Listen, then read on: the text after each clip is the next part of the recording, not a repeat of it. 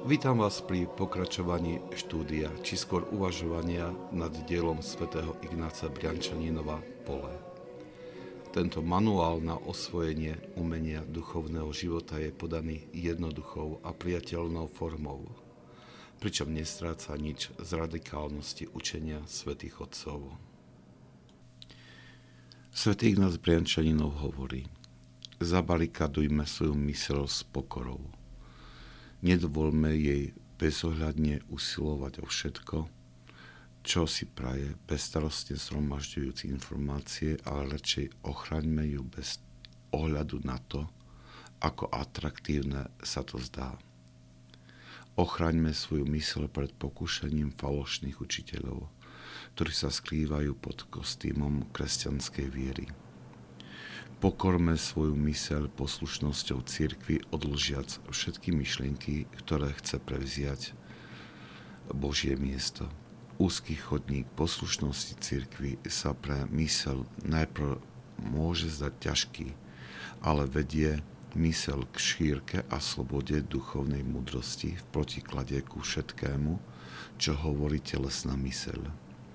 Nedovolme našej mysli čítanie duchovnej literatúry, ktorá nie je napísaná autormi pravej cirkvy, ktorým církev vydala svedectvo, že sú pravými nádobami Svetého Ducha.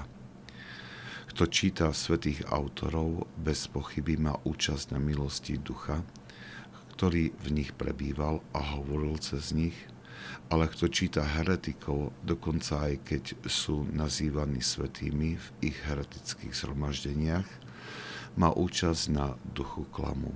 Kvôli neposlušnosti cirkvi, čo je pícha, padá do nástrach princa tohto sveta.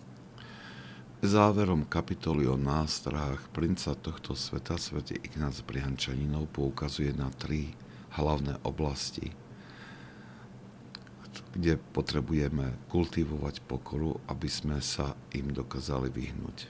Najprv sa venuje mysli, formuje a ovplyvňuje ju všetko, čo do nej vchádza. Svetý Ignác rázne varuje pred škodlivosťou čítania heretických kníh. Dnes by toto varovanie rozšiel azda aj na všetky mass médiá, ktoré nám sprostredkovajú informácie. Rada vystaviť svoju mysl iba slovom svetých autorov potvrdených církov sa nám môže zdať zastaralá a prekonalá tomto pohľade sa odraža pícha, ktorá nás presvedčuje, že sme imunní voči vplyvom heretického a nekresťanského učenia. Stačí však len krátka konfrontácia s učením spomínaných svätých Otcov, aby sme si uvedomili, ako veľa my sme sa vzdialili od správneho kurzu.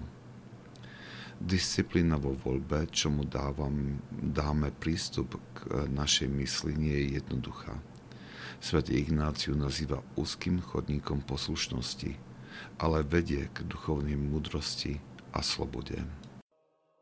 Ak sa vám tento podcast páčil, prosím, odporúčajte ho tým, ktorým môže duchovne poslúžiť.